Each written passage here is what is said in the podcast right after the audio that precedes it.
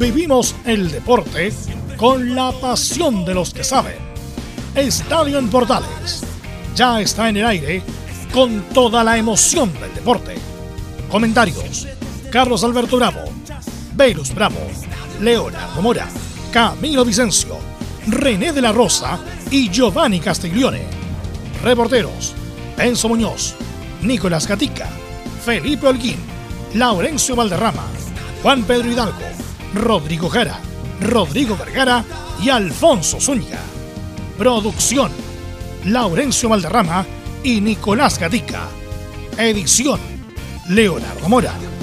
Dirección: Carlos Alberto Bravo. Estadio en Portales es una presentación de Ahumada Comercial y Compañía Limitada.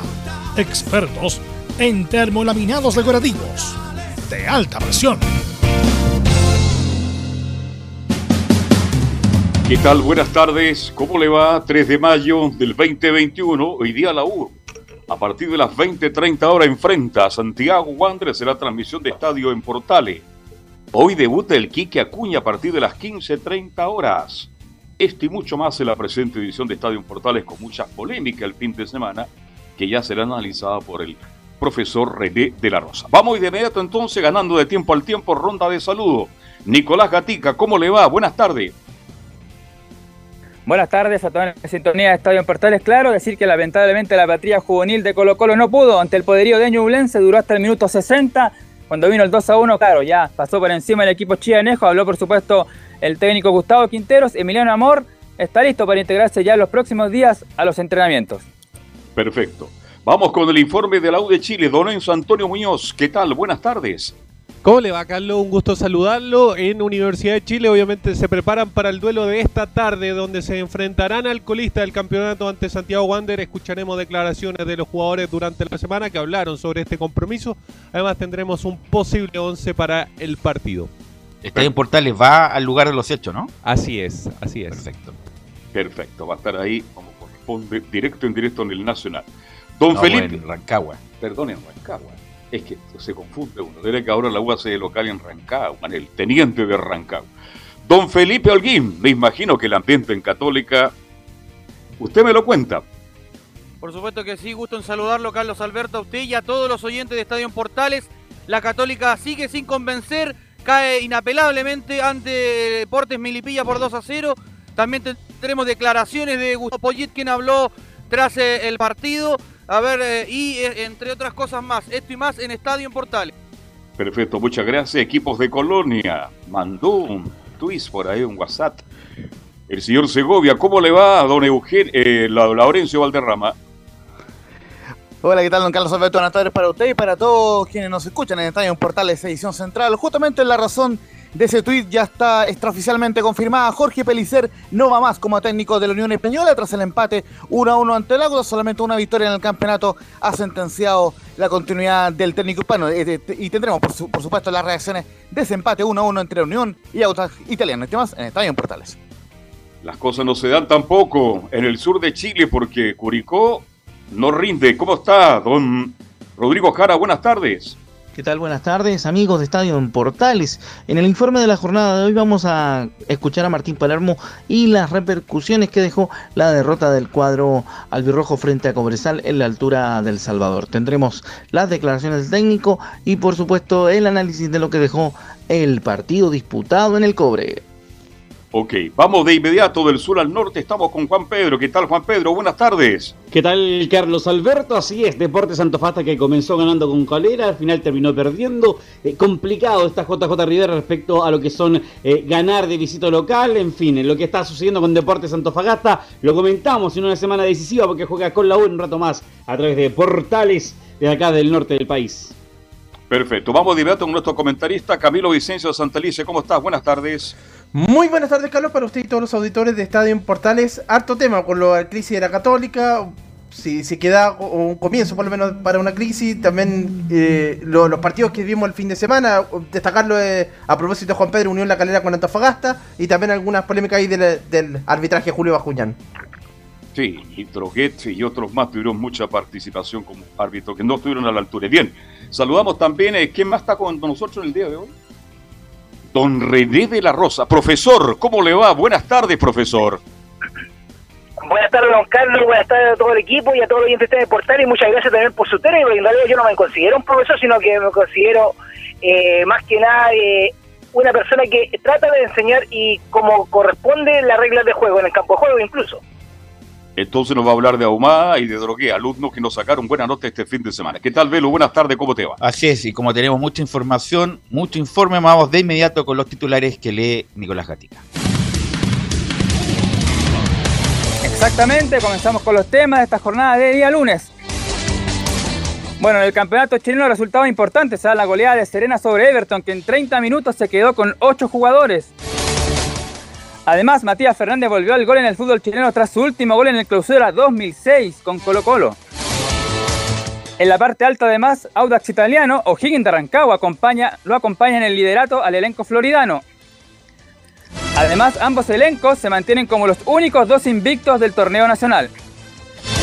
Mientras que Ñublense, su goleada a los juveniles de Colo Colo, es el equipo con más anotaciones, 14 en 6 fechas. En la parte baja, Palestino que quedó libre y Wander que visita esta noche a la U cierra la tabla de posiciones. En Chilenos por el Mundo era que no mencionar el título de Alexis Sánchez y Arturo Vidal tras 11 años de sequía en el Inter de Milán en Italia. En lo estadístico, Arturo Vidal es el chileno con más títulos alcanzando Claudio Bravo con 21 coronas. Esto claro la historia del fútbol chileno sumando torneos nacionales, internacionales y por supuesto las dos Copas América. En España, el Betis de Pellegrini con Bravo en el arco lleva seis empates seguidos y por ahora está fuera de Copas Europeas para la próxima temporada. En el fútbol chileno femenino, lamentablemente, Christian Eller y el PSG quedaron eliminados de la final de la Champions League tras caer ante el Barcelona. El tenis, bueno, lamentablemente Nicolás Jarry perdió la final del Challenger de Salinas 2 en Ecuador. Mientras que Cristian Garín bajó tres puestos y quedó en el lugar 25 en el ranking ATP. Y bueno, cerramos con el. Con el. Con el golf, claro, hoy sí. Donde Joaquín Niman terminó top 10 en el torneo Valspar Championship del PGA Tour. Esto y más en este. Sí, vi la foto de. En Estadio en Portales, revisamos las polémicas de la semana. Junto al ex juez FIFA, René de la Rosa. Antes de ir con, antes de ir con René, bueno, ayer eh, vi la foto de, o antes de ayer, de Niman con Ríos. Se está deformando Marcelo Ríos. ¿ah? ¿Qué le pasa con ese cuerpo? No sé, es Oh. como tiene un abdomen, pero muy prominente. Se está deformando el gran, el extraordinario Marcelo Ríos. Eh, y antes de ir con René, también le quiero contar a René y a Camilo, eh, me, bueno, eh, es un canto a la vida, como diría Julio Martínez, un canto a la vida, la esperanza, justamente la jugada de amor. Eh, de Vidangosi el otro día con Católica. A los que nos gusta el fútbol desde chico, independiente de los sistemas tácticos, que hay que correr, que hay que meter y toda la cuestión. Pero el fútbol es eso, lo que hizo Vidangosi. Va, pelota dominada, driblea, quiebra en cintura, lo deja tirado, después va al otro, lo engancha, y llega el arquero y en vez de pegarle fuerte con un revés, le hace un gol al palo más lejano. Es un verdadero golazo. O sea, para los que han ido a algunas escuelas de fútbol, justamente lo que indica. Buen control, cabeza levantada, giro, velocidad, arranque, dribbling, aceleración. eh, eso es fútbol. Justamente lo que hizo Vidangosi, eso es fútbol y me alegro por él, por todos los problemas que tuvo, los problemas emocionales, los problemas de depresión que tuvo, que a lo mejor eso no le permitió hacer una mejor carrera de la que hizo, a lo mejor ha estado en un equipo europeo o más tiempo en Europa, ha sido seleccionado más, más veces y a lo mejor ser más eh, regular en un equipo grande, bueno, no se lo permitió, tiene 32, 33 años, todavía puede ser algo en el fútbol, pero bueno, me alegro mucho por lo de Angosi, que a los que nos gusta el fútbol, eso es justamente lo que nos gusta ver, jugadas como esa que no se ven regularmente, no, no solamente en Chile, ¿ah? sino que en ninguna cancha del mundo, lo que hizo Biangosi.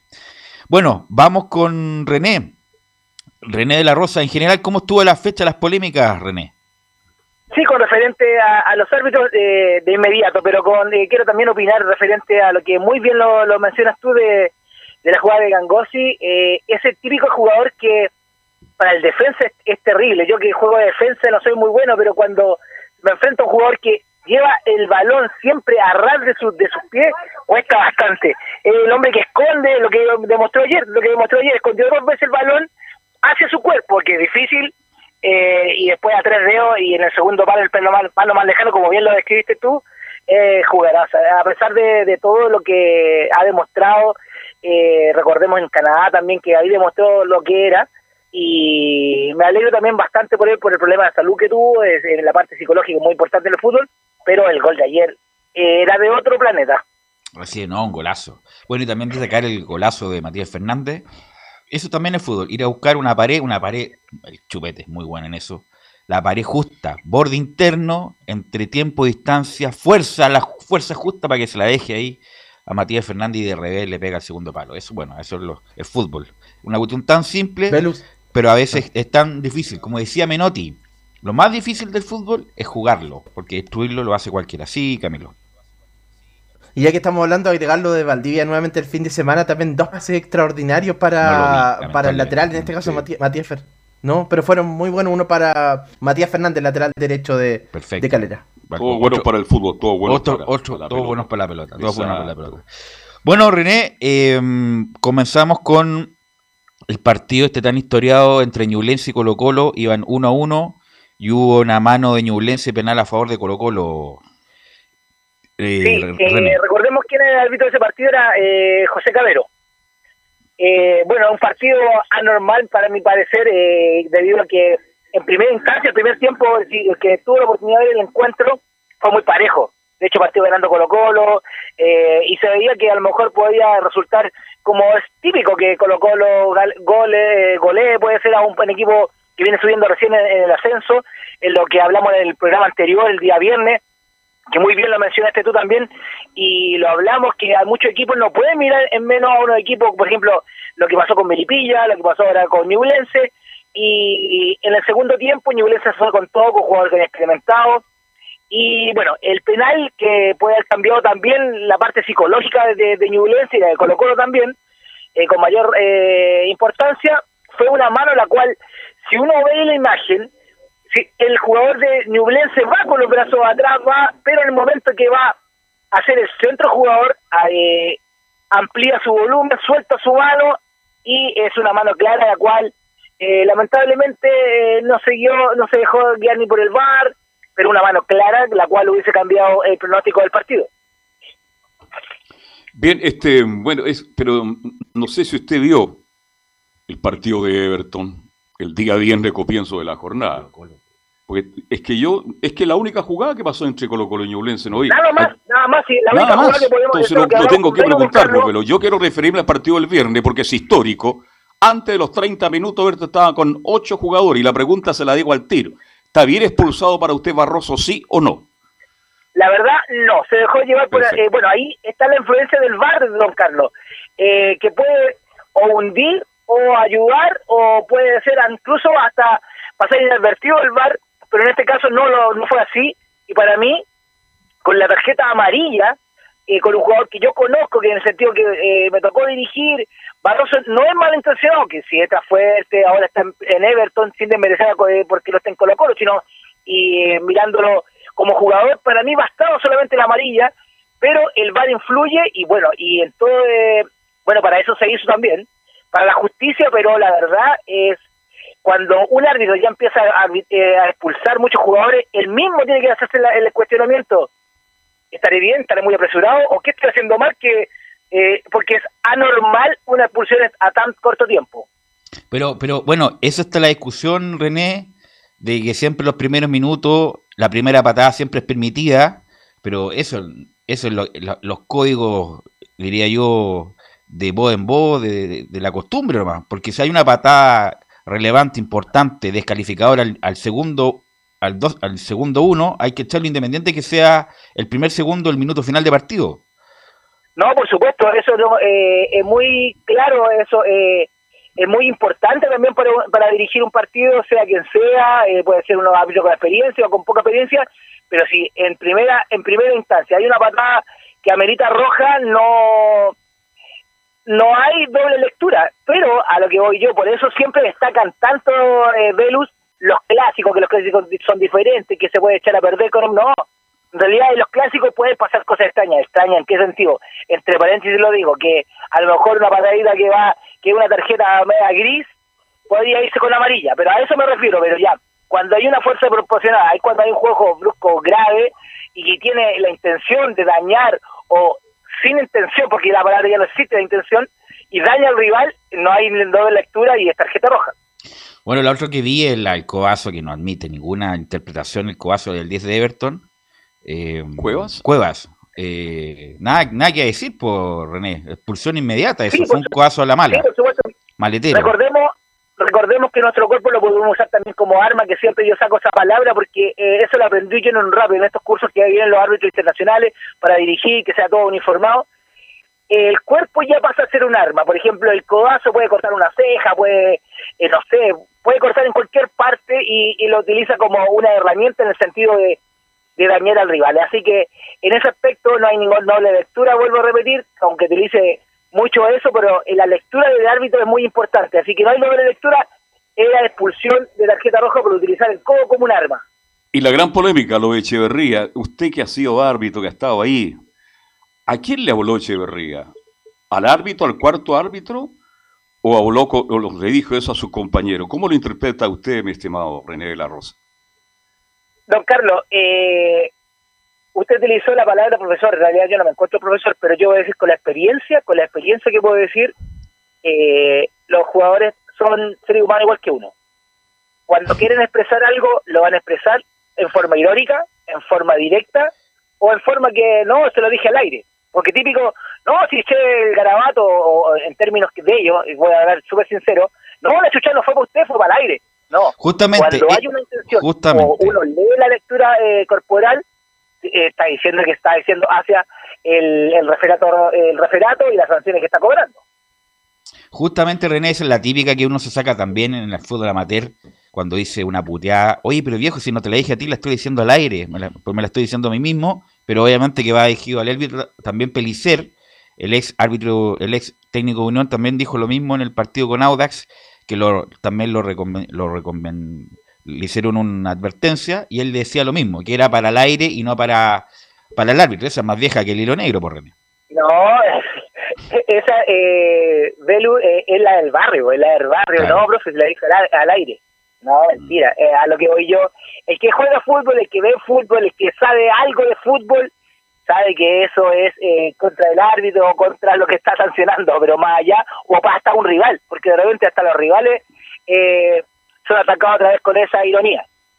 ¿Quién es Ahumada, mi estimado René de la Rosa? Y, y pues, puedo hablar de un poquito de Droguet. ¿Quiénes son como árbitro? ¿Usted conoce su trayectoria? Lamentablemente yo no tengo ninguna de las dos perspectivas que usted me está aplicando. Yo tuve la oportunidad de ver el partido de Droguet. Eh, y tuve la oportunidad también de ver eh, a, a, ponerle nota cuando estaba en cadete, en cadete ahumada.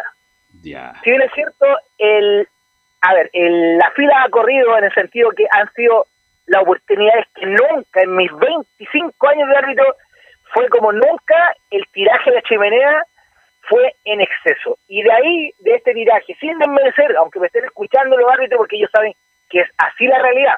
Droguet es un árbitro al cual estaban cuando le existía la segunda, don Carlos, estaba en primera vez. Lo bajaron a juvenil porque no el rendimiento no fue el mejor. Lo probaron como asistente. Mm, tampoco le gustó y después apareció en la segunda división. Después subió a segunda división y después con el tiraje de la chimenea, Droguet, sin desmerecerlo, vuelvo a repetir, porque en la realidad el que vive el fútbol y sabe arbitraje puede ver el rendimiento de Droguet. La personalidad que tiene, la, poca personalidad que tiene, al igual que Ahumada, son del mismo, del mismo calibre, sin desmerecer y me duele mucho porque yo, me, vuelvo a repetir, me considero árbitro y no me gusta hablar mal de, la, de los árbitros, todo lo contrario, ellos podrían preocuparse mal. Eh, Droguet, tanto como Ahumada, no demuestran una personalidad que pueda manejar una, en la cancha un jugador, me imagino, a lo que vuelvo a repetir, y son de majadero, y aunque suene así, eh, un Beto Acosta, un Gorosito con Droguet o con Ahumada. Se los va a comer, se los va a comer vivo, lo va a engañar, lo va a tratar de ser, ponerle el, pie sobre él, el tratar de engañar, lo que simulaciones, lo estoy viendo y lo veo y yo lo viví. Lo viví cuando de, de, antes no existía la, la segunda división y que era una escuela. Eh, de juvenil saltaba uno a primera vez al tío a, una Echeverría, de, de, ¿se acuerdan de Concepción, don Carlos? Sí. que hizo gol por fuera y que Alejandro. Musa y, Sí. y fue tanta polémica. Correcto. Esos jugadores engañosos, esos jugadores mañosos, una espina, todo eso sí me merece un palacio de Colo Colo. Eran jugadores realmente que te que era que, que terminan llorando con un arbitraje de, de esas características como la de Humada y como la de Roquete. Yo ver, te lo juro por Dios pa' que lo cerrar, siento cerrar. bastante por ello. Eh, René, para cerrar, porque estamos, este, en el, hubo dos, dos, dos faltas clarísimas. Una cobrada gol de la Rondo, pero yo creo que el la segunda falta en favor de Guachipato era mucho más clara que la primera. ¿Cuál es su opinión, por favor? La segunda falta era claramente más, eh, eh, recordemos que estaba eh, para la gente que no pudo ver el partido, eh, lluvia en, en- Concepción, Sí. eh, bastante lluvia, el campo estaba bastante difícil también que, para ayudar en el sentido al, al buen juego, pero para mí la segunda falta, como bien usted lo dice, no porque usted lo diga, sino que porque yo vi el partido, fue mucho más falta. Ok, René, eh, vamos a pasar, y quiero tu opinión también, lo que pasó con Colo Colo, lo de la patrulla juvenil, que era, era predecible que iba a pasar lo que pasó, un equipo profesional como Ñublense, con un equipo juvenil con varios con varios que debutaron ese día, así que vamos con el reporte con Nicolás Gatica para que nos cuente todo lo que pasó y todo lo que va a pasar, porque estaba leyendo recién la autoridad sanitaria, tienen que cumplir rígidamente los 11 días de cuarentena, por lo tanto lo más probable es que Colo Colo vaya a jugar con, también con equipo alternativo la próxima semana o esta semana, Nicolás Gatica.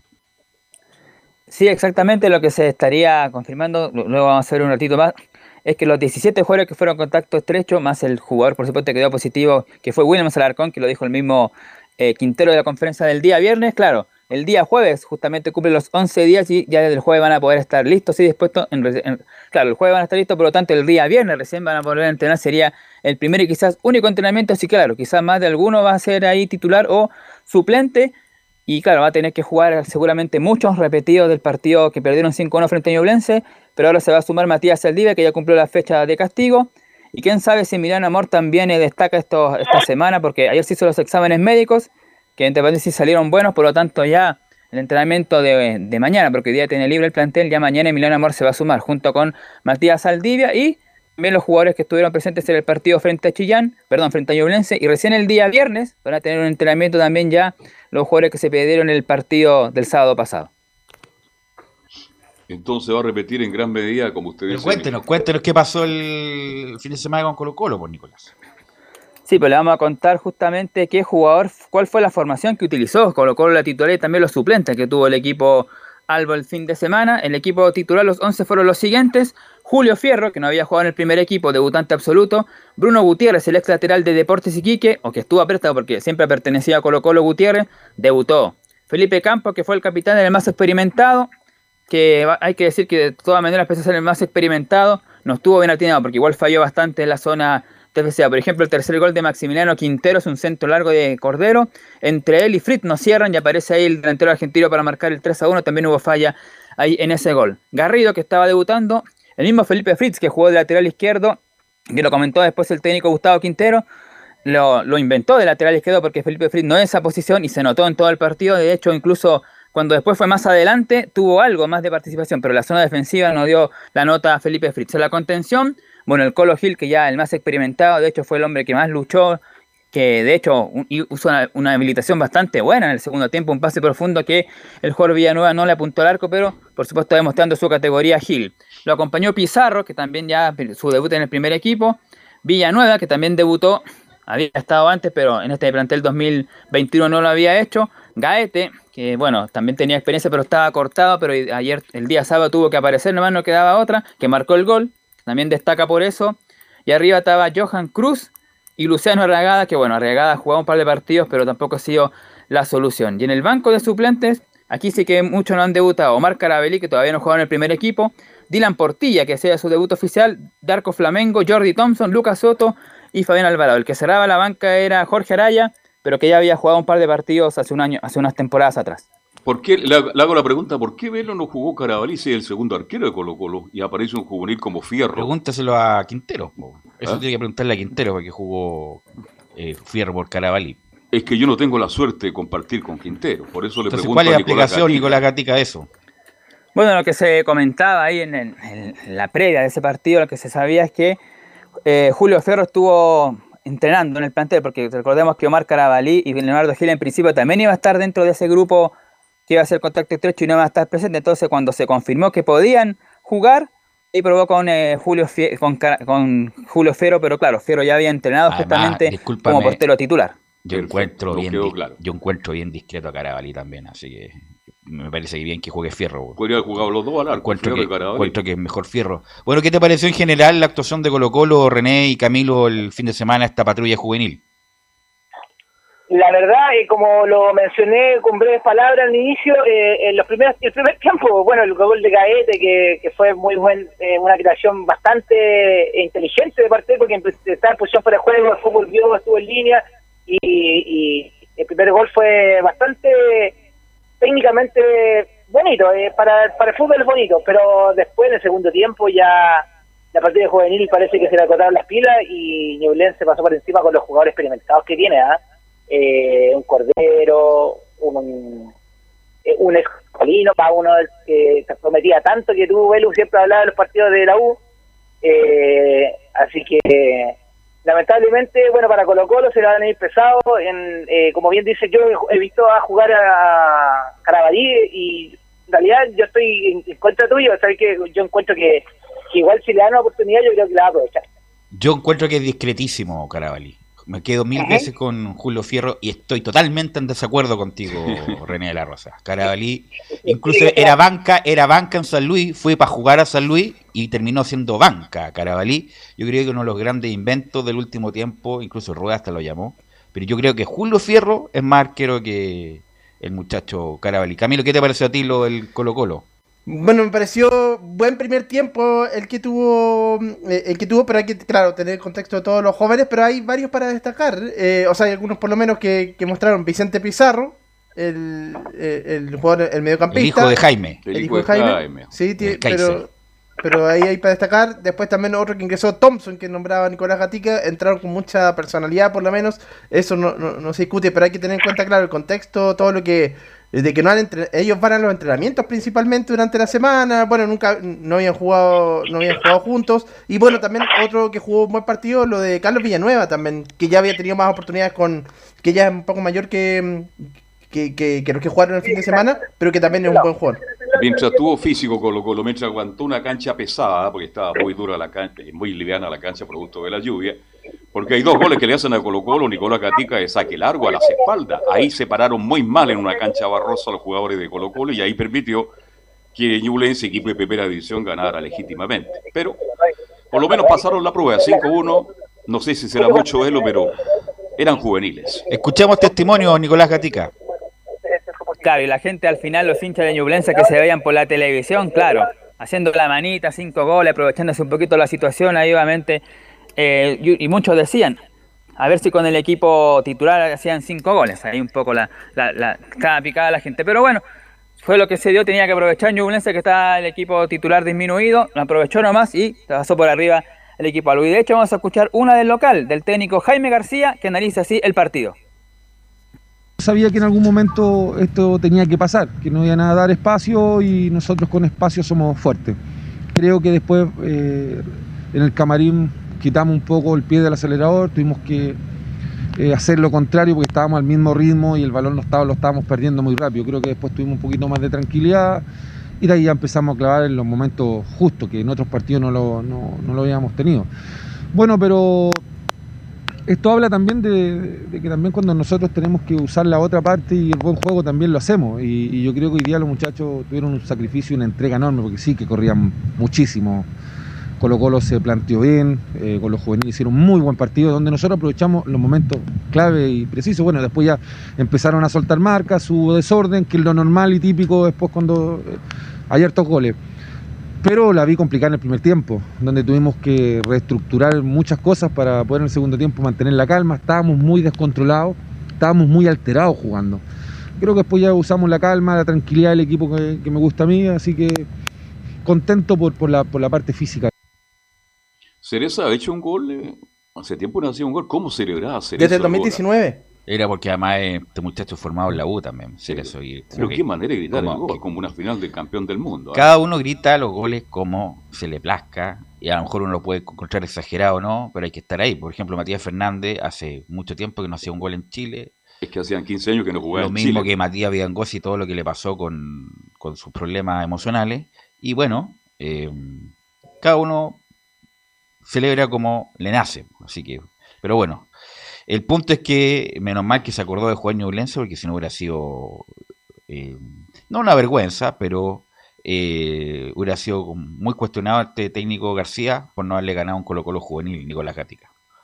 Sí, ahí estaba clarito Jaime García y su concepto bastante lo, lo dice ahí en una parte. La pasé mal, la pasado mal en el primer tiempo, lo dice. Y también, como comentaba anteriormente René, a lo mejor ahí se cobraba ese penal, 2 a 1 al descanso, quizá hubiera sido distinto. Pero bueno, en el segundo tiempo pasó por arriba y Jaime García eh, estaba, lo aprovechó. Y vamos a escuchar a Gustavo Quinteros, que en la primera declaración también coincide, por supuesto, con su similar de Ñublense. Dice el, el técnico: sucedió algo que, que pensábamos podía pasar. sucedió lo que teníamos pensado que podía pasar, ¿no? porque yo sabía que el primer tiempo íbamos a estar muy bien, que íbamos a hacer un partido parejo, que iba a ser un partido para cualquiera de los dos, y así fue, fue de ida y vuelta, fuimos los dos a buscar el resultado, pero bueno, con el correr de los minutos, la cancha pesada y la falta de, de actividad, digamos, de jugar 90 minutos todos los fines de semana, empezamos a sentir el cansancio físico de algunos jugadores que terminaron acalambrados, que bueno, y ahí sí, cuando empezamos a hacer cambios, eh, creo que ahí nos, nos fuimos muy frágiles, digamos, en una- algunas jugadas puntuales defensivas donde el, rival aprovechó y, y pudieron ganar bien el partido. Pero yo creo que, bueno, me quedo con el primer tiempo, con los 30 primeros, los 45. Eh, la verdad que el equipo funcionó bien, pero bueno, después sí ellos fueron muy superiores, nosotros cometimos errores individuales en los goles muy fáciles, nos convirtieron muy fáciles. Claro, pues lo dice muy bien Quintero, obviamente con la descoordinación que había, el poco de conocimiento en el puesto, como lo decía yo, de Felipe Fit y otros en la zona defensiva, claro, se desarmó el plantel y obviamente Ñublense encontró fácil el 3 a 1, el 4 a 1 y el 5 a 1, que era como se dice, tirar y abrazarse. Justamente la segunda de Quinteros un poco tiene relación con la primera, porque dice el técnico colocolino, tenía la sensación de que nos iba a costar aguantar los 90 con la misma intensidad. Yo tenía, digamos, esa sensación de que a lo mejor nos iba a costar aguantar los 90 minutos del partido con la misma intensidad, porque cuando vos no tenés, digamos, a los jugadores acostumbrados a jugar 90 minutos todos los fines de semana, es difícil, ¿no? Después de mucho tiempo que puedan hacer 90 minutos y no sientan, no sientan el cansancio, la fatiga, y más en una cancha muy pesada, ¿no? Así que yo creo que me quedo con los primeros 45 minutos, sobre todo los primeros 30, y me quedo con la, a pesar del resultado, con, haber visto debutar a, a varios chicos juveniles que en el futuro sí van a ser jugadores que van a, seguramente que van a jugar en primera y lo van a hacer muy bien. Claro, estaba entonces ya lo que tiene que ver más con el partido. Y la tercera declaración de Gustavo Quinteros es lo que también comentábamos sobre eh, los cambios que tuvo que hacer de posición con Gutiérrez, que era lateral derecho, después lo cambió por izquierda. Felipe Fit, que no es lateral y lo jugó por el sector izquierdo, habla del cambio de posiciones y también en la misma dice los chicos están amargados por el resultado abultado. Yo creo que destaco las ganas de los chicos, eh, ahora están amargadísimos porque, bueno, por el resultado abultado, digamos, que no se pudo mantener en el tiempo un mejor orden, un mejor, eh, digamos, eh, orden táctico, defensivo. Pero bueno, vamos a hablar toda la semana con ellos, que no, se deben caer porque tuvimos inconvenientes donde nos hizo improvisar en algunas posiciones, donde tuvimos que, jugar con muchos chicos que debutaban juntos en los últimos minutos del partido y, eso generalmente no, es tan positivo. ¿no? Como dije antes, lo ideal es ir haciendo debutar al jugador cuando esté preparado para jugar, cuando el equipo esté funcionando bien. Claro, ahí está entonces lo que tiene que ver con ese tema, claro, con el cambio de posiciones y por supuesto la razón de los chicos que estaban amargados, porque claro, a lo mejor pensaban ellos, sabían que el cansancio le iba a afectar y que Ñublense le iba a ganar, pero no pensaban que 5-1 iba a ser tan fuerte. Antes de, cerrar con dos cortitas, la última que vamos a escuchar de Gustavo Quinteros es, que fue la, la última pregunta que se realizó justamente el día sábado a Gustavo Quinteros en Chillán, sobre el mensaje para los juveniles, y esto dice. de confianza, de confianza, de apoyo. Ellos no son los salvadores en este inconveniente. Este inconveniente, bueno, lo tenemos que dejar pasar. Fue algo que nos perjudicó en los puntos de hoy, porque no tengo duda que si hubiésemos estado completo, el resultado no hubiese sido el mismo. Hubiese jugado, hubiésemos jugado los 90 minutos más de igual igual. Después, bueno, por supuesto, el que juegue mejor gana, ¿no? Pero eh, ellos no son responsables de, esto. O sea, esto hay que dejarlo pasar como fue, estamos pagando un error que se ha cometido por un festejo en vestuario donde los jugadores no deberían haber hecho lo que hicieron, algunos, algunos, porque lamentablemente nos, nos eh, digamos, nos dejaron fuera muchísimos jugadores donde la mayoría tenían barbijo puesto, entonces hoy no hay, no hay responsabilidad, digamos, de los chicos en el resultado, para nada, para nada. Tenemos que apoyarlo en lo que viene porque fue, un, fue duro para ellos. El, digamos, el debut debe ser de otra manera, debe ser de- en otra situación, no, no de esta manera.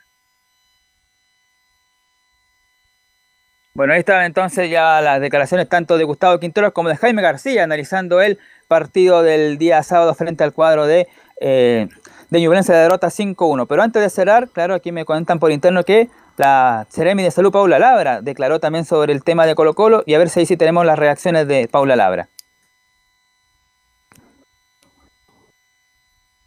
Paula Daza, ¿será o no? En primer lugar, aclarar que la normativa sanitaria es pareja y lo que se aplicó aquí fue la normativa sanitaria, es decir, un caso positivo y se hizo la investigación epidemiológica que arrojó los contactos estrechos. En segundo lugar, todos los contactos estrechos deben cumplir un aislamiento de 11 días desde el último contacto con el caso COVID positivo. Un PCR con un resultado negativo durante ese tiempo no exime la realización de la cuarentena. Es decir, independiente que se hagan uno o dos PCR entre medio y estos salgan negativos, se deben cumplir los 11 días de cuarentena. Bueno, no se escuchaba muy bien, la verdad, pero eh, bueno, respetar. No, no, es la otra. Sí, aclaramos. Paula, Paula Labra. Labra. Sí, es Paula Labra. Labra. Paula Labra, Claro. ya, ok. Paulita Ceremi de Salud Metropolitana, Paula Labra, es la que Próximo está ahí. partido, próximo partido Colo Colo, Nicolás.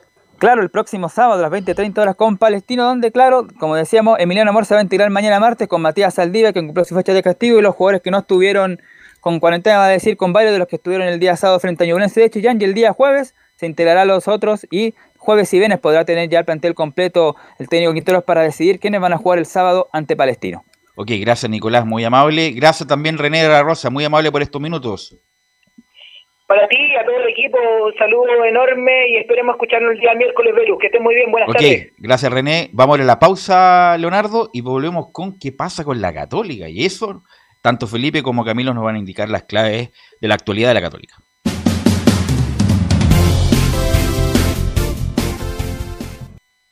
Radio Portales le indica la hora. Las 2 de la tarde, 10 minutos. Es muy importante, es urgente, es vital que entre todos detengamos el coronavirus. Y todos podemos ayudar a través de una sencilla acción. Quédate en casa por tu salud, la de los niños y la de los adultos mayores. Sigamos los protocolos que entrega la autoridad de salud y evitemos contagiarnos o contagiar a nuestros seres queridos o a otras personas. Quédate en casa porque es la mejor manera de ponerle fin a este virus. Nosotros te seguiremos informando y acompañando, pero te invitamos de todo corazón que por favor lo hagas. Es muy fácil. Quédate en casa. Quédate en casa. Quédate en casa. Quédate en casa. Quédate en casa. Quédate en casa. Recuerda, al coronavirus lo derrotamos entre todos. Seamos responsables. Es un mensaje de Radio Portales, la primera de Chile.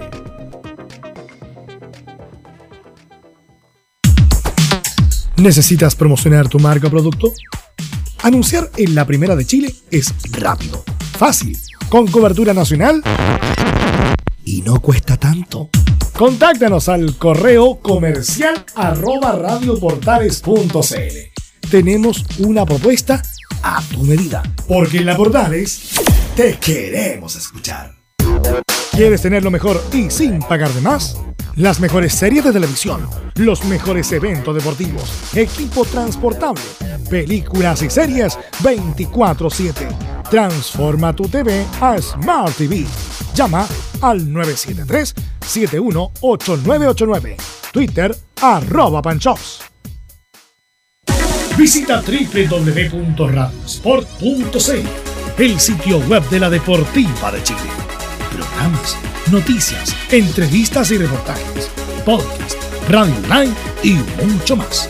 Todo lo que pasa en todos los deportes lo encuentras en www.radiosport.cl. La Deportiva de Chile en Internet. Porque lo bueno puede ser aún mejor. Prepárate a conocer la evolución de la Primera de Chile. Bienvenido a Portales Digital. Ingresa ya a www.radioportales.cl y descubre nuestra señal en vivo en audio y video, además del tradicional 1180m. Mantente al día con las últimas informaciones de Chile y el mundo e interactúa con nosotros a través de nuestras redes sociales en Facebook, Twitter e Instagram. Recuerda www.radioportales.cl La nueva multiplataforma de la Primera de Chile ahora es aún mejor.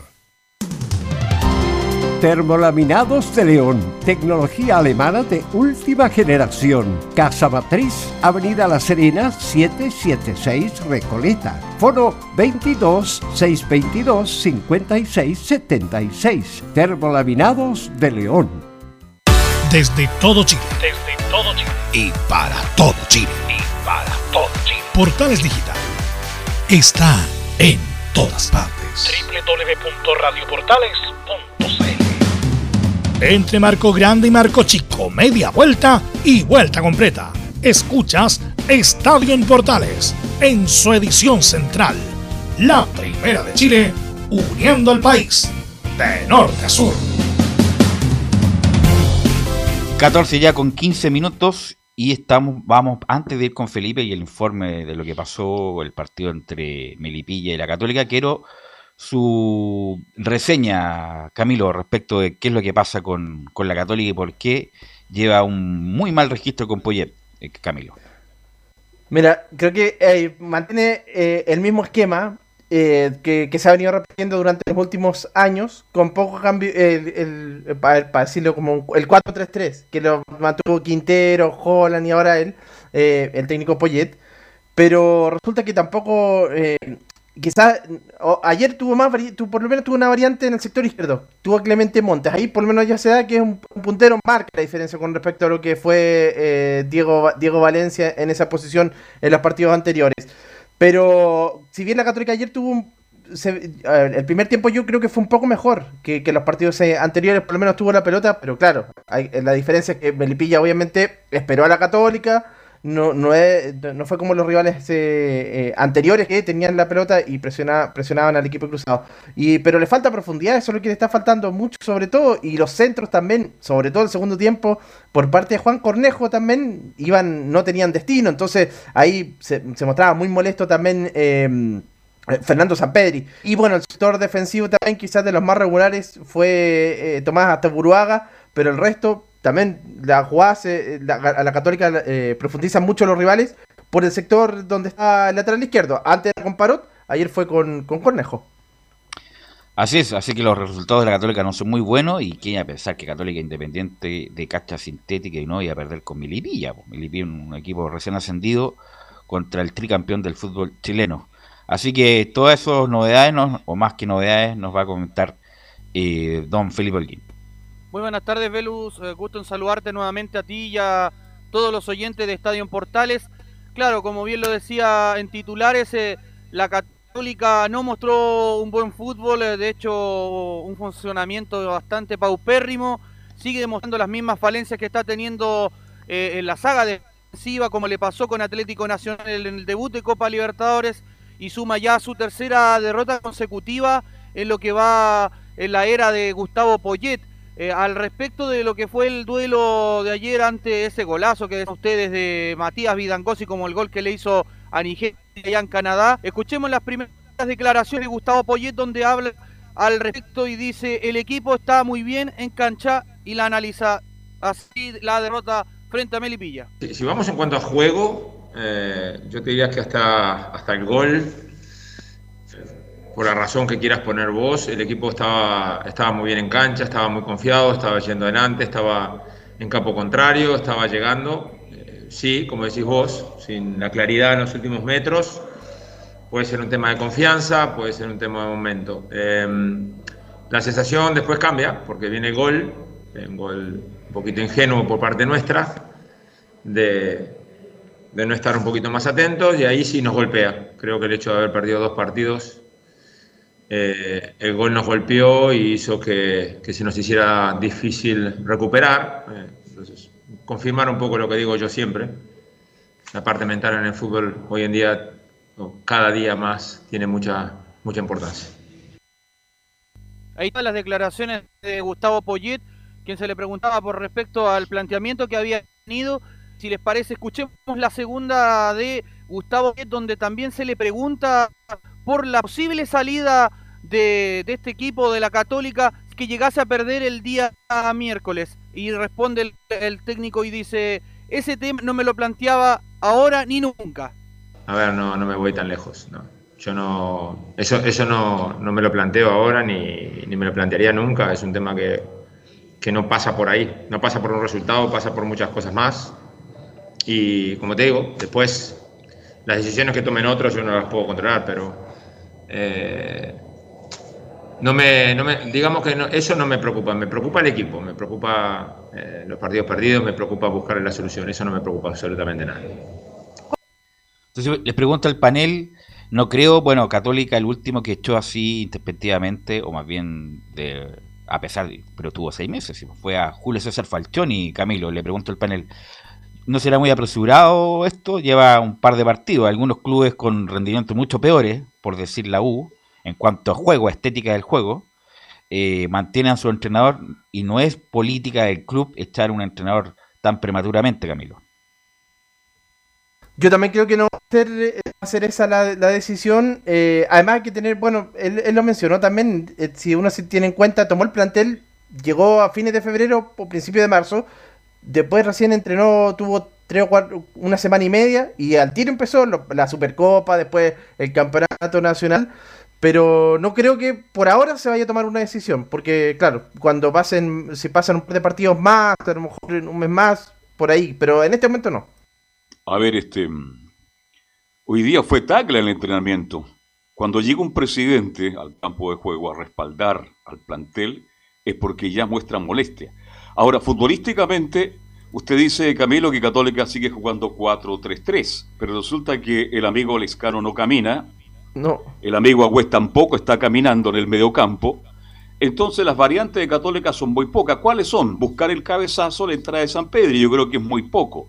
Ahora, ¿cuándo va a mejorar Católica? Indudablemente cuando ya, porque ayer jugó algunos minutos, tengo entendido Puch, y por lo tanto ese es el jugador distinto, sí. diferente que tiene. Y ahí creo que podría mejorar el cuadro colegial. Pero partamos de la base que hay jugadores que no mantienen el rendimiento del torneo anterior.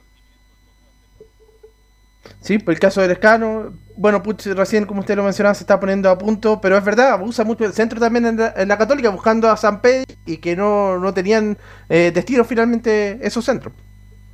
Felipe. Claro, con respecto a lo que dicen ustedes, muy cierto, porque buscó mucho los centros eh, a San Pedro y también hasta Buruaga, y los corren a Valver Huerta, y ya no hay muchos que han perdido el nivel, eh, diría yo, y lo han bajado, que han sido tajantes los hinchas en redes sociales, en las plataformas, con respecto a lo que ha hecho Luciano Agüet, Alescano, Gastón Escano, entre otros, y, también el, otro que ha sido eh, también sacado de, cuando le ha tocado hacer este la especie de cambios que hace Gustavo Poyet, que son eh, inentendibles, es cuando saca Ignacio Saavedra y mete a a Juana Leiva, un jugador que tampoco ha estado a la par, no ha rendido, ha sido un refuerzo que bastante bajo también en lo que conlleva la Católica en los partidos que le ha tocado jugar. porque tampoco le ha dado oportunidad al técnico y siento que también eh, la Católica, los refuerzos que trajo, el- además de Branco Ampuero, no, no han estado a la altura. Ahora, ¿dónde puede jugar Leiva? ¿Puede jugar con Agüete? ¿Puede jugar en el medio campo? ahí Leiva, jugó Sí, toda pues su vida Pero pueden jugar juntos, me refiero. Sí, por supuesto. Entonces, ¿por qué no los prueba el amigo Poyet? Hay que preguntarle a Poyet. Ahora, Rebolledo.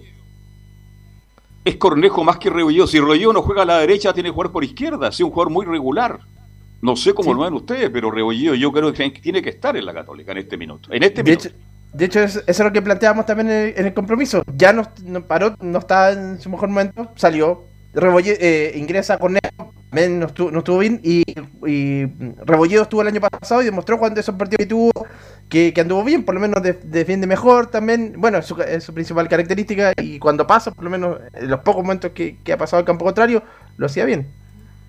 Bueno, la U juega el miércoles por Copa Libertadores, ¿no? La Católica. La Católica, perdón. ¿Y cuándo juega por el, El torneo de U? El miércoles y, y el fin de semana por el torneo local. Sí, con El Calera. Sí, el sábado juega con Calera don Carlos Alberto a las 12 del día el Estadio San Carlos de Apoquindo y antes, el día miércoles eh, también en San Carlos de Apoquindo, pero esta vez se enfrenta a, a- a Nacional Uruguay eh, a las 22 horas, eh, así que va a estar complicado y de ahí viene de ganar el Nacional una Supercopa en Uruguay. A- Oye, a qué semana Montevideo para Wanderers. Poyet. ¿ah? Sí. Algo más, Felipe, clave. algo más, Felipe, de la Católica. Con eso cierro, muchachos. Eso es lo bueno de Felipe, porque yo siempre le pregunto algo más, con eso cierro. En ca- en cambio, otro dice, no, tengo cuatro audios más. No, son bromas. Eh, gracias, Felipe. ah, Vamos a estar muy, atentos a lo que pasa con la Católica. Bueno, Vox Populi, Vox Day. ¿Quién, quién tuiteó eso? El señor Segovia, que se cree. El, no, no es que se crea, es, Es el, el dueño. es el dueño de la Unión. Y así fue el, el inicio de una- un despido anunciado. Don Laurencio del Rama, la Unión Española ya no tiene técnico. Sí, justamente muchachos, eh, estamos en este minuto eh, con la información oficial, ya salió el comunicado, Jorge Peliciano va más como el nuevo técnico, como el técnico de la Unión Española, se sentenció la salida del técnico hispano, cinco partidos sin ganar en los últimos puestos de la tabla con dos triunfos, tres y bueno, y la campaña en total, dos triunfos, tres empates y seis derrotas, solo 27% de rendimiento, lamentablemente por Jorge Pelicer se va y es el primer técnico en primera división que, que es despedido de su cargo y el segundo, em, digamos, en, el fútbol profesional, porque recordemos que la semana pasada San Felipe despidió a su entrenador, así que no va más, Jorge Pelicer confirmado oficialmente por la directiva de Unión Española y asumirá César Bravo como técnico interino de cara al próximo partido ante O'Higgins de Rancagua. Bueno, y era justamente Pelicera. Cada vez que se había un, un club sin técnico, Se hablaba de se hablaba de Pelicer, de Pelicer, que salga ahí del comentario, que lo demás incluso estuvo en nóminas internas para llegar a la U. Eh, y lamentablemente, desafortunadamente, fueron muy malos en cuanto a los resultados, pero también fue más malo en el juego. Unión jugaba muy mal, la verdad, jugaba muy mal. Eh, así que una pena, una pena por él, va a tener que Reinventarse. reinventarse, no sé, ojalá como técnico para que no quede esa imagen de, de, de no, que entre comillas no cumplió los objetivos en este último tiempo. O va a tener que volver al comentario deportivo como lo hizo Juvenal Olormo. Lamentablemente, Pelicer tuvo una trayectoria importante, fue campeón con la Católica, fue campeón con. Guachipato, fue campeón en Venezuela, pero bueno, desafortunadamente en esta pasada fue horrible lo de Pelicer, justamente sacado del comentario, yendo a la cancha y le fue muy mal Laurencio.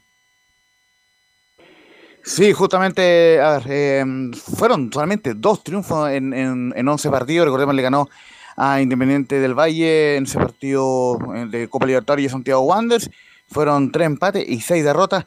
Y, y- y justamente estábamos viendo acá en, en- el archivo, lo presentaron el 1 de febrero. Fue justamente para lo- los últimos tres partidos del campeonato. Recordemos, perdió ante la U en su debut el 6 de febrero. Empató ante La Serena en un partido eh, do- donde La Serena le empata en el minuto final. Y terminó goleado por Cobresal. Y bueno, y, estuvo raspando el cuarto lugar para clasificar a la Copa Libertadores. Recordemos que la U le quitó el tercer puesto. Así que en ese sentido no partió bien lo de Pelicer. Después vino esa eh, horrorosa eliminación en Copa Libertadores. 6 a 2 la, la goleada ante Independiente del Valle. Y luego, como les decía, partió bien ante Wander, pero termina perdiendo ante la calera, ante Milipilla, esa derrota eh, del local, y ante la U en Rancagua, luego vinieron esos dos empates ante la Serena y Unión Española y el cuadro de Lautaro en el clásico de Colonia. Es, es decir, cinco partidos sin ganar Jorge Pelicer Barceló, así que eh, bueno, justamente eh, ya no va más como técnico de la Unión Española y vamos a repasar lo que eh, indica el, o lo que indicó el técnico Jorge Pelizar en la conferencia de prensa y ante la consulta de, de Estadio Portal ahí de, de, de Leo Mora, eh, dice en la, en la, en la número 01, eh, y la pregunta era por si estaba en peligro su continuidad, si, si, si sentía que no daba para más esto. Eh, la, la 01 dice que aclaro que no estoy conforme con no haber ganado el partido. No, Leonardo, primero aclararte, buenas, buenas noches, eh, primero aclararte que yo nunca me dije que me voy conforme, jamás he dicho eso. Yo estoy dando la fundamentación del por qué haber podido empatar con Audax en las condiciones en las cuales se presentó este partido era el mal menor, porque nosotros salimos a ganar el partido y todos lo vieron. Y, y por momentos fuimos dominadores del juego y de las ocasiones de, de gol. Y la segunda eh, reflexión, eh, ante, ante la pregunta si se podía tolerar más esto, dice mm, eh, básicamente el, el 02 eh, eh, que, no, que no podía dar una respuesta a cuánto se, se toleraba esta situación, recordemos que lo decía el sábado, pero los jugadores se mataron en la cancha. ¿Y cuánto se tolera? Yo no soy el encargado de entregarte esa respuesta. Yo tengo un compromiso completo con Unión Española, los jugadores también la tienen, la tienen con el proyecto, hoy día se mataron por, por dar vuelta a una situación injusta, y esas son las señales que ustedes como medios tienen que, que recibir. Aquí no hay un equipo que esté muerto. En Serena peleó hasta el final y en el minuto 89 perfectamente pudimos haber convertido el gol del triunfo. Hoy día se nos dio el gol del empate en ese, en ese momento del partido, pero en la medida que uno vea la respuesta de los jugadores así, porque no es fácil jugar contra el puntero, y incluso por momentos eh, jugar mejor que ellos con un jugador menos en cancha.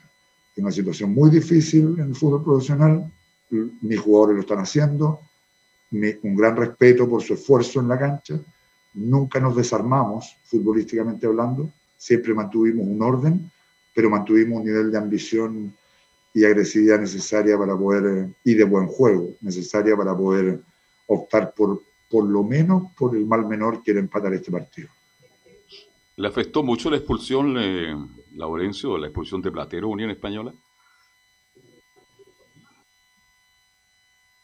Se fue Laurencio. Ya estaremos con él de vuelta. No, no solamente, no solamente se tiene que ir Platero, sino tiene, se tiene que ir el quien trajo a Platero. O sea, él tiene que irse con Peliceno. O sea, es broma, obviamente, pero Platero, qué discreto central uruguayo. No Por sé, eso pregunto. No sé quién lo trajo a ese muchacho, la verdad, muy discreto. Ni siquiera. Sí, para la Unión. Sí, sa- sabe justamente un- una cosa que se le cuestionaba mucho a Jorge Belicer en la interna, digamos, era que, como tratar como dijo alguna vez eh, Leo Mora también, que era un tipo que decía mm, a todo que sí, un yes man, y de alguna forma eh, Pellicer traía los refuerzos, no tanto que los que pedía él, sino los que podían traer.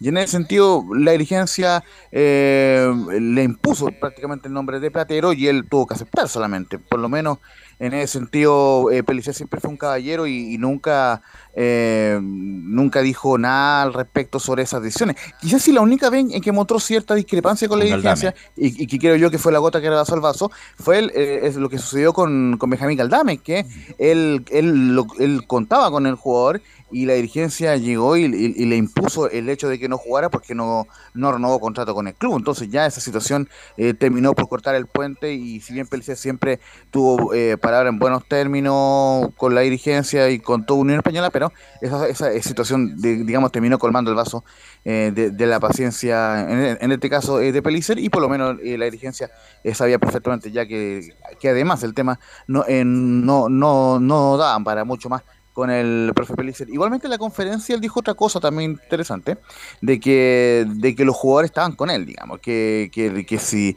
que, que él veía disposición en los jugadores como para eh, revertir esta situación, descartando tácitamente que, que hubiera una cama, por ejemplo, que, que, que se da mucho en estos casos. Así que en ese sentido eh, se acaba el proceso y ojo que hay nombres que andan sonando también, nosotros A por ver. lo menos por interno, por interno en Estadio Portales manejamos el nombre de Peña San José, que, que es un nombre que gusta mucho en la dirigencia y que ya dado que se desvinculó de su club en Bélgica, eh, no se descarta como un posible técnico para la Unión Española. Oye, ¿tiene mucha plata Segovia? ¿Paga de su bolsillo? ¿Paga Unión? ¿Quién está pagando los despidos de los La técnicos? en Unión, España? po, la sociedad, la Unión, ¿cómo va a pagar? eh? No, pero por eso digo, está, está gastando mucha plata. ¿Cuánto le va a costar la serie de Pelicer? No creo que salga tanto. ¿eh? ¿No? Porque el Yuri ha tenido contrato de un año nomás.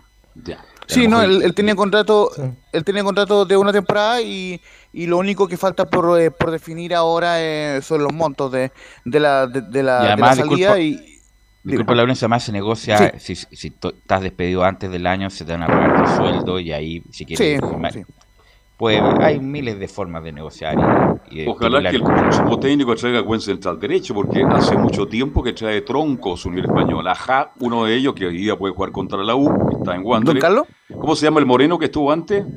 Camis. Eh, Camis, y ahora está eh, Platero. Carlos Camis, claro. Oiga, no le No, da, y- no le da, no, ¿Don Carlos? no tiene éxito. Camina buscar mil usted. veces más que Platero, sí. Imagínense.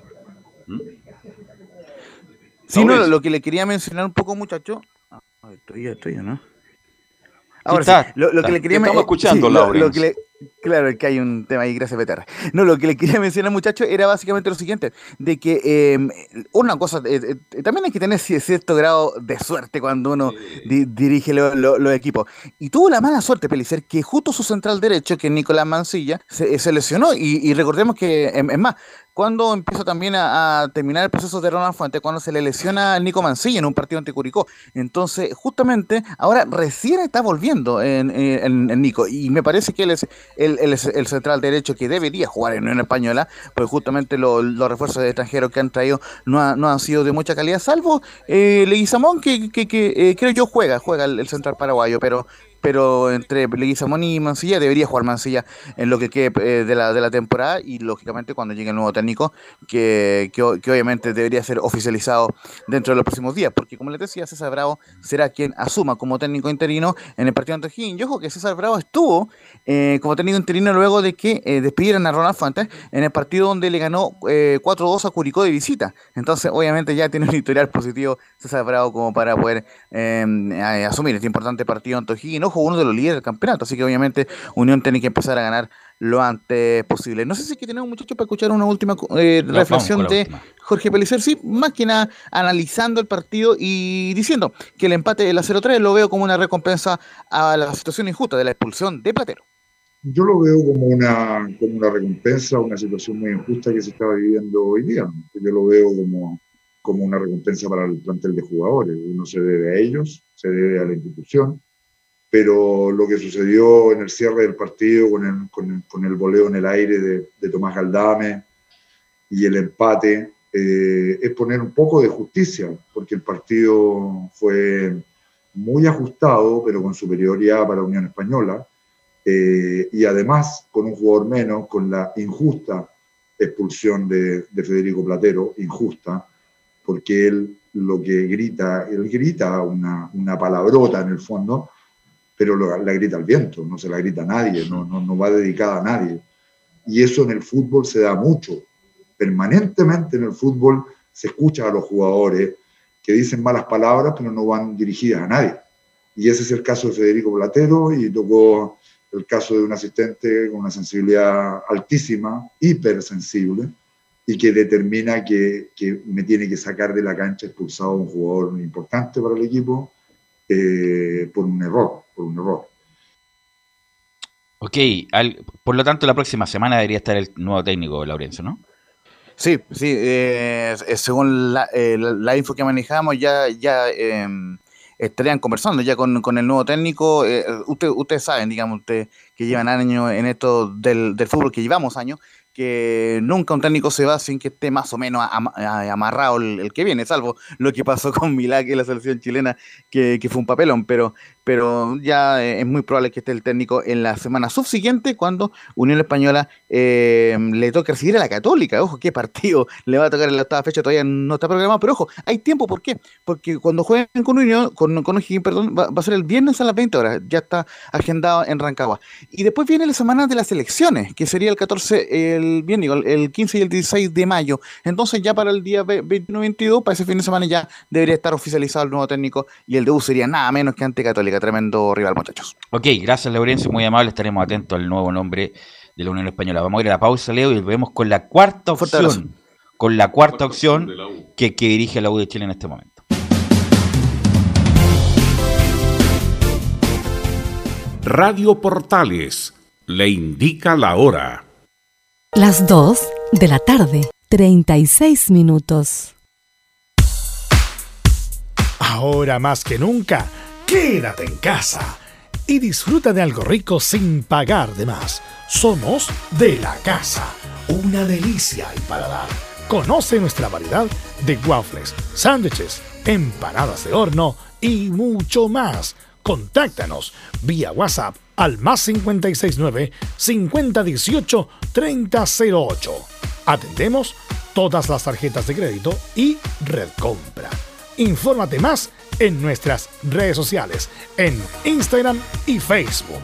Recuerda, somos de la casa, una delicia al paladar. Durante esta emergencia sanitaria, realicemos actividades junto a nuestros niños, niñas y adolescentes. Intentemos solucionar los problemas con diálogo y conversando sobre las emociones que surgen estos días. Que ellos confíen en sus padres o adultos cuidadores puede evitar el consumo de alcohol y otras drogas. Si necesitas ayuda, ingresa a senda.gov.cl o llama al 1412. Senda, Ministerio del Interior, Gobierno de Chile. Visita www.radiosport.cl, el sitio web de la Deportiva de Chile. Programas, noticias, entrevistas y reportajes, podcast, radio online y mucho más. Todo lo que pasa en todos los deportes lo encuentras en www.radiosport.cl. La Deportiva de Chile en Internet.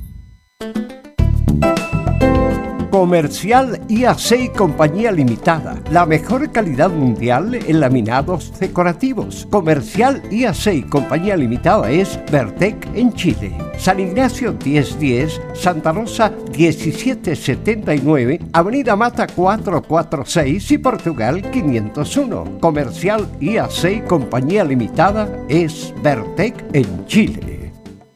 Desde todo Chile. Desde todo Chile. Y para todo Chile. Para todo Chile. Portales Digital está en todas partes. www.radioportales.cl Un acercamiento electrónico a todo lo que pasa en el fútbol. Escuchas Estadio en Portales en su edición central. La primera de Chile, uniendo al país de norte a sur. Ya son las 14 horas con 40 minutos y en una radio amiga habló Sergio Vargas en la mañana eh, que ratifica que Dudamel fue la cu- cuarta opción, que se, se llegó a un acuerdo incluso, se llegó a un acuerdo con Martín Lazarte y esa semana entre sábado y domingo ta- estaba todo listo y el lunes le dice que no puede por un asunto personal, no puede asumir, fueron a buscar a Heinze imposible y fueron a buscar a Garnero que le gustaba la idea pero no podía, estaba recién saliendo de Olimpia del Paraguay. ¿Velus? Así que la cuarta opción, Enzo, es la que dirige actualmente la U de Chile. Sí, eh, buenas tardes, Velus. Contarte la declaración exacta que dijo Sergio Vargas precisamente en esta entrevista con Red Gol. Dice, para ser concreto, el entrenador de la U iba a ser Martín Lazarte. Un día viernes, a principios de noviembre, se llegó a un acuerdo con él. Christian Auber lo informa al directorio, pero el día lunes nos comunica que por temas personales, Martín Lazarte no puede llegar a la U. Posteriormente dice, a partir de ahí tomamos contacto con Daniel Garnero y Gabriel Heinzen, que eran los otros, Daniel Garnero y Gabriel que eran los otros dos candidatos para entrenador. Yo hablé personalmente con los dos y por distintas razones no pudieron llegar. Y después corrió la lista a otra serie de técnicos dentro de los que estaba Rafael Dudamel y finalmente se terminó optando por Dudamel. Pero así como dice Walter, sentenció quien fuera el mandamás futbolístico de la U en los últimos dos años. Así es, bueno, eh, también escuchamos la semana pasada a Dudamel respecto de su trabajo y todo lo demás, pero bueno, si la uno mejora, ahora tiene una nueva chance y el día de hoy, 20-30 horas, 20 va a estar al aire Estadio en Portales, si no mejora, es que, bueno, ya no hay caso, hay que cambiar de mano, si esto lamentablemente así, cuando uno da oportunidad y la cosa no mejora o no hay evolución, viejo, vamos a ir con otra cosa, porque hay cosas que se bloquean, que ya no hay, no hay más chance independiente de las oportunidades que uno les pueda dar. Y están claros los dirigentes, Golver, Vargas, que lamentable, independiente del trabajo administrativo, los Excel maravillosos que puedan hecho, la composición del plantel, la bajada de planilla, todo lo que quieran. Pero el punto es lo que pasó en la cancha. Y lo que pasó en la cancha hasta el momento, no, no obstante algunos logros parciales como la clasificación a la Copa y, y dejar la U en primera, pero lo- el punto es el juego.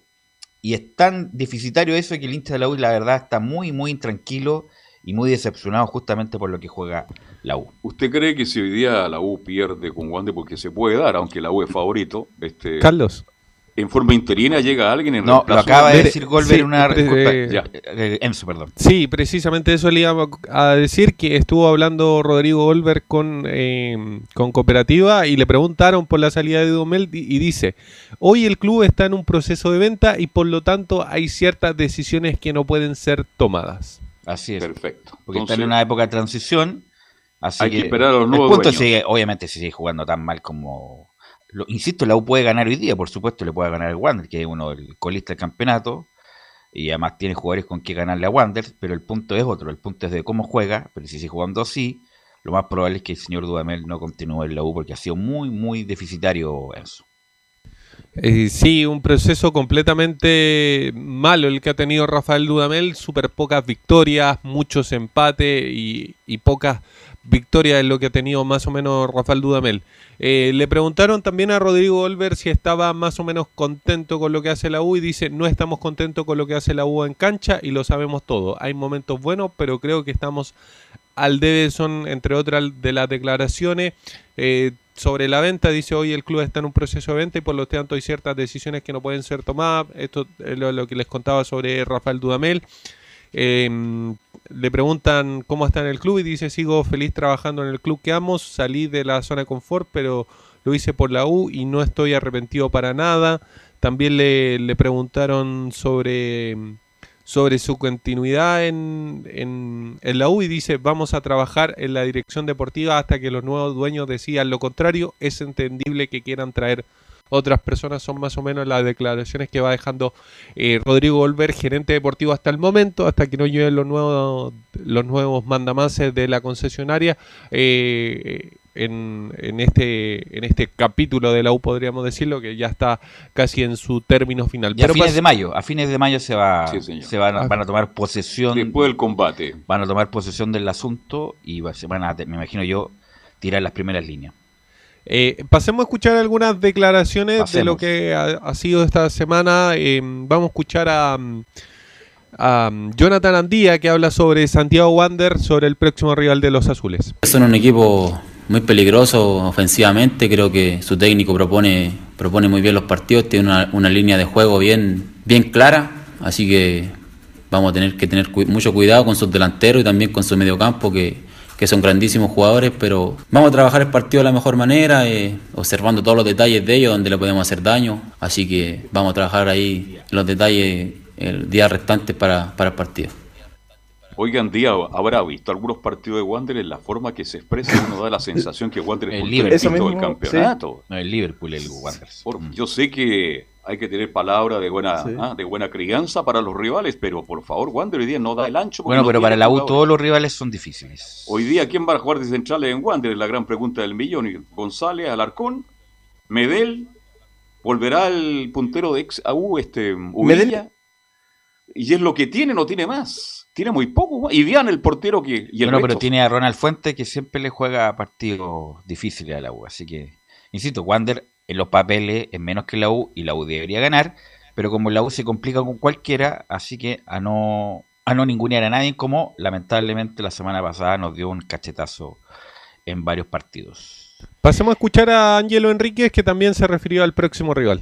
Yo creo que los dos equipos llegan con la misma responsabilidad. O sea, todos los equipos llegan a cada, fe- cada nueva fecha a querer ganar. Nadie quiere salir a perder un partido, nadie quiere salir a empatar, nadie, todos quieren salir a ganar. Y obviamente que no va a ser un partido fácil a pesar de que, de que a lo mejor el rival no, no ha tenido los mejores resultados últimamente. Es un gran equipo, es, un equipo que, que tiene buenos jugadores y nosotros también. Ahí, ahí es donde está el trabajo. eh, el que trabaja mejor en la semana y el que entra más convencido al partido es el que va a ganar el partido y nosotros tenemos que asegurarnos de que, de que seamos nosotros los que, los, los que ganen el partido.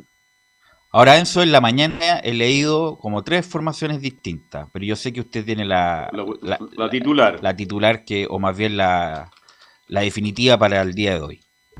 Con respecto al partido pasado, va a haber un cambio y va a ingresar Pablo Aranguis, pero eso se lo voy a contar después de las declaraciones de Tomás Rodríguez que también habla sobre el próximo rival. No, yo creo que va todo muy junto, van muy pocas fechas como para, para sacar una conclusión de quién va primero. Nosotros tenemos, somos uno de los pocos equipos que tiene un partido menos, así que seguramente sacaremos provecho de eso. La idea es ganando el próximo partido y, empezar a, estar en los primeros puestos rápidamente. Sí, es un rival que por ahí no, no, consiguió buenos resultados, no se le está dando en ese sentido, pero bueno, tiene jugadores jóvenes muy interesantes y me parece que vamos a tener que poner el 100% y no tengo duda que, en el funcionamiento del equipo vamos, vamos a conseguir lo, los tres puntos. Ahí está la declaración de, de Tomás Rodríguez, que obviamente eh, no aparece dentro de los posibles titulares para este partido, porque la formación de la U sería con De Paul en el arco, Jonathan Andía, Osvaldo González, Ramón Arias y Marcelo Morales, que vuelve nuevamente al 11, Espinosa, Moya, Cañete, no hay modificación en el medio campo, pero sí la hay en delantera, ya les contaba. Va a estar Enríquez por derecha, Larry Bay por el centro y Aranguis. Pablo Aranguis vuelve al oncena titular eh, para enfrentar a Santiago Wanderers. ¿Luján va a la banca? Debería ir a la banca. Sí, es, un, es, una alternativa importante. Para Vuelve Moral entonces y se mantiene a Moya. Yo tenía mis dudas con Moya. Sí, ¿Mm? continúa con Moya. Así que, eh, ¿cuándo, ¿a qué hora viaja el equipo viajero, Enzo? A las 5 de la tarde tomamos rumbo por la autopista, rumbo al estadio. No va a estar es el árbitro de este partido, perdón, si es que lo tiene? Sí, el árbitro se lo doy en unos segunditos. Eh, pero por mientras contarles que también va a estar eh, Rodrigo Vergara en el partido. Eh, será eh, el árbitro está, está Juan... Equipo completo, entonces. Sí, equipo completo, sí. ¿eh? Ya. Sí, nos va a estar esperando ahí con una chorrillana, con harta ah, comida. Extraordinario, espectacular. Sí, que bueno. fuéramos a la casa a tomar once, todo. Ah, muy bien, es muy un bien. Caballero, muy bien. Es un caballero. Juan bueno, Lara, el árbitro Juan central Lara, del Juan Copa. Lara. Buen árbitro. Así que a, a, contar de las 20 horas, Portales Digital va a estar transmitiendo, hacer, haciendo la cobertura del partido entre la U y Wanderers. Muy amable. Y en el 1180M, sí. por si acaso. Ah, de ah, toda la razón, toda la razón. Importante noticia. AM. Vamos a estar por el aire a contar de las 20 horas, después de Fútbol Algo Más, el programa, el, la transmisión de la U con Wanderers. Por toda nuestra por, plataforma. toda, por el aire, que es muy importante. Gracias, Enzo. Así que lo estaremos escuchando. Pórtense bien ahí, muchachos. Y, y, vamos con Juan Pedro. Juan Pedro Hidalgo, y para que nos cuente lo que pasó con Antofagasta el fin de semana, Juan Pedro. Buenas tardes. Buenas tardes nuevamente, muchachos. Claramente, este deporte Antofagasta que perdió frente a la escuadra eh, de Calera ahí en el estadio Nicolás Chaguán, partido que, que se jugó el sábado a mediodía y que significó una nueva derrota para los dirigidos de JJ Rivera, a pesar que empezaron ganando con un buen gol de de Cordero, Salvador Cordero, el capitán de Deporte Antofagasta, eh, le dio vuelta el partido de la escuadra de, de Calera y pudo quedarse con estos tres puntos muy importantes para la escuadra que participa también en Copa Libertadores y que tiene compromiso, de hecho, la escuadra calerana. Este partido que al fin y al cabo se hizo un buen primer tiempo, eh, pero se complicó después, no pudo mantener el resultado, no pudo aguantar eso de Deportes Antofagasta, no sabíamos si la presión, si no entienden el esquema, los cambios, vamos viendo, entendiendo cómo es el sistema de JJ Rivera, pero me acordaba un poco el fin de semana lo que conversamos hace un par de fechas atrás, estamos llegando a la fecha 10 o al partido 10 que está dirigiendo eh, Juan José Rivera y la situación no, no marcha bien. Y, y también eh, quizá pueda tener novedades respecto a la escuadra del CA, en lo que es eh, el técnico y que los resultados no le están dando. Escuchamos a Juan José Rivera, el técnico del CDA, que analiza un poco este partido, el análisis que ve el técnico del CDA respecto a esta derrota. Un análisis que es usted, yo cada quien tiene su cada quien tiene su visión, ni lo que diga usted es cierto, ni lo que diga yo también es tan, tan cierto, porque cada uno ve el fútbol de forma diferente. Nosotros no hicimos los cambios de forma inmediata, hicimos los cambios a los 25 minutos, a los 70, 72 minutos de, de corrido del, el partido, a mi juicio, no, la gente que entró mantuvo lo que fue el partido. De hecho, yo siento que terminamos mucho más encima en el campo de Calera, más que en el campo nuestro. Calera solamente llegó en base a un par de contras con la gente fresca que metió. Pero el, el trámite del partido del segundo tiempo, los últimos 20 minutos, fueron más, más en campo de ellos que en campo, en campo nuestro. Tampoco contra Cobresal yo puedo ver que los cambios los cambios hayan, hayan, hayan perjudicado al equipo. Yo no lo veo tan, tan así. De hecho, eh, los cambios fueron cuando veíamos uno a uno y luego ganamos dos a uno. Por eso no, un poco no, no entiendo lo, o, o, o, entiendo que cada uno tiene su forma de ver el fútbol y ahí yo no, tampoco no puedo, no puedo meterme, meterme mucho. Sí, hoy día nosotros cometimos cometimos más que los cambios, no me parece que haya pasado por ahí. Me parece que cometimos errores puntuales, sobre todo en el control del, del primer tiempo, el control del pase filtrado a, de Jorge Valdivia entre líneas. Bueno, nos llegaron de esa forma y de hecho el gol sale de esa forma.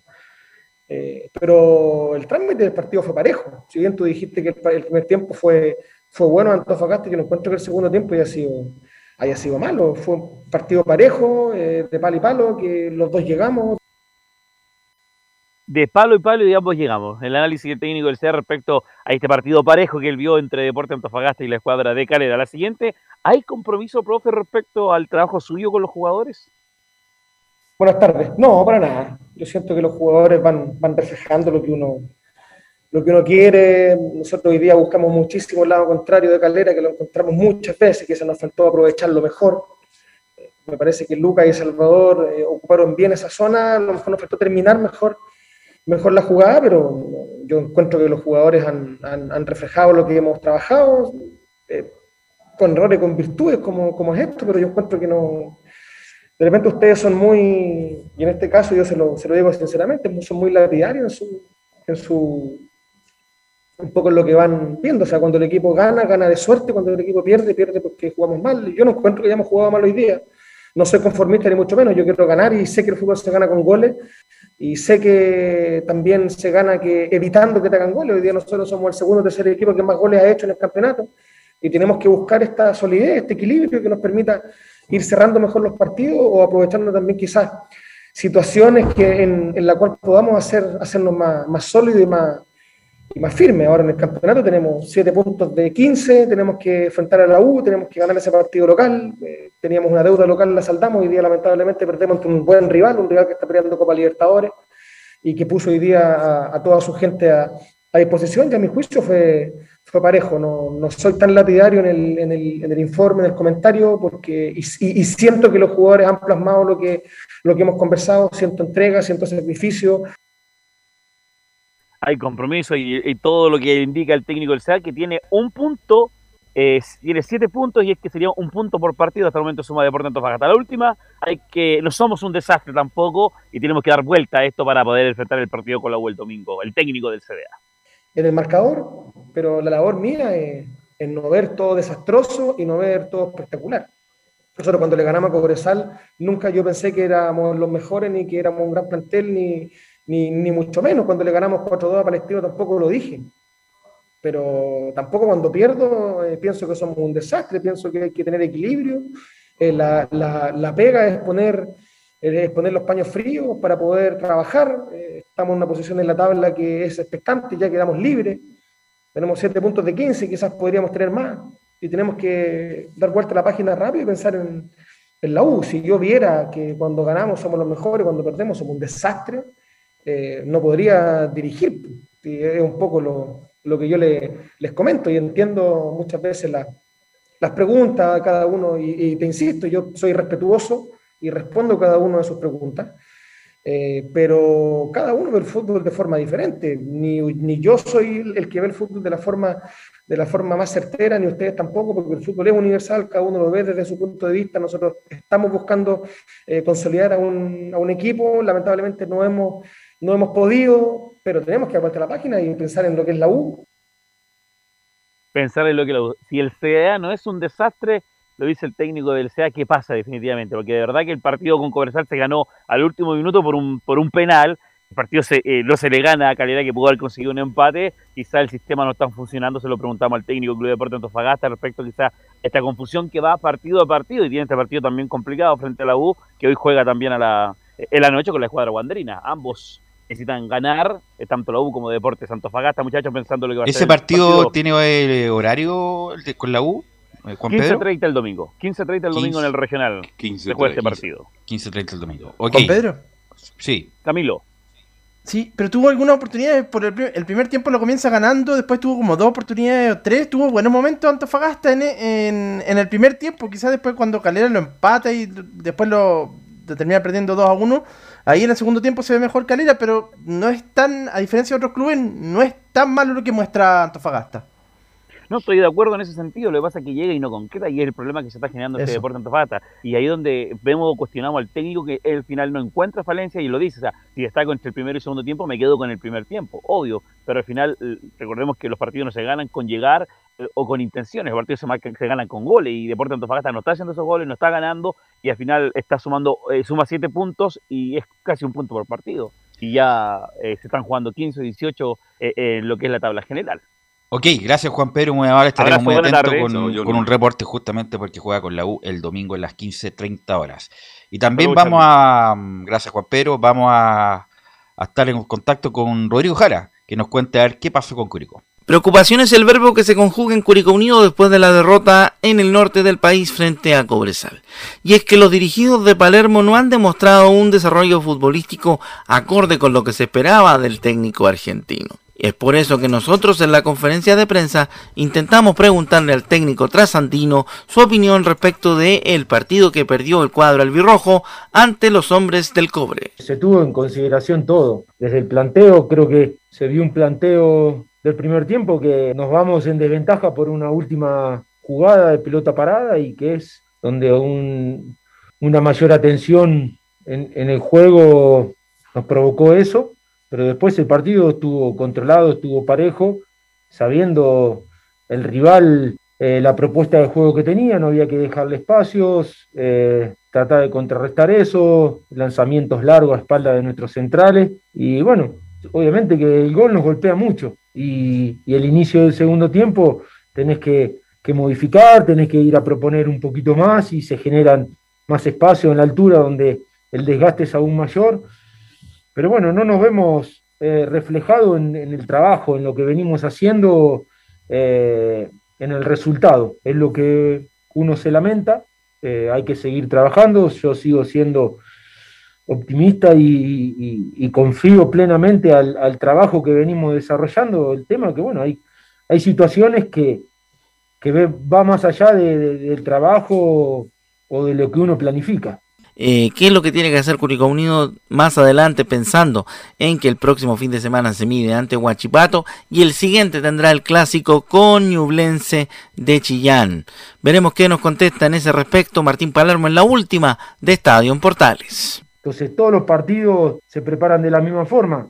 Lo que sí hay, un mayor enojo, una, una mayor situación de, de no encontrar los resultados que, que cambia desde lo anímico en el, en el grupo. Pero hay que ya pensar en el día martes, que es inicio de, semana, los trabajos, y pensar en el partido de Huachipato. Y la manera es conven- convencerse, empezar a encontrar el equipo, encontrar esos nombres que realmente nos den ese funcionamiento y la idea de juego. La idea de juego se ve por momentos. El tema vuelvo a reiterar. Hasta que no encontremos las sociedades entre los jugadores que hemos sumado al equipo, obviamente que, que nos vemos en desventaja por, por diferentes situaciones en el accionar del rival. Bastante molesto termina Martín Palermo la conferencia en El Salvador. De hecho, salió muy enojado del encuentro con la prensa. Les estaremos contando durante la semana mayores novedades respecto de lo que ocurre con Curicó Unido en Estadio en Portales. Porque me tiene aburrido a mi Palermo con tanta disculpa. Por Dios, que haga disculpa. Y Bueno. justifica el mal momento de Curicó. Definitivamente no, no encuentra el Curicó que él quiere. Bueno, eh, los invitamos para hoy 20 horas, transmisión en todas las plataformas de Radio Portales, el 1180M, radioportales.cl eh, y en todas las señales, así que los dejamos invitados. Así que le agradecemos a todos los que colaboraron. Gracias, Leo Mora, por la puesta en el aire y nos encontramos a las 20 horas para transmitir la U con Santiago Wanderers. Fueron 90 minutos con toda la información deportiva. Vivimos el deporte con la pasión de los que saben. Estadio en Portales fue una presentación de Almada Comercial y Compañía Limitada. Expertos en termolaminados decorativos de alta presión.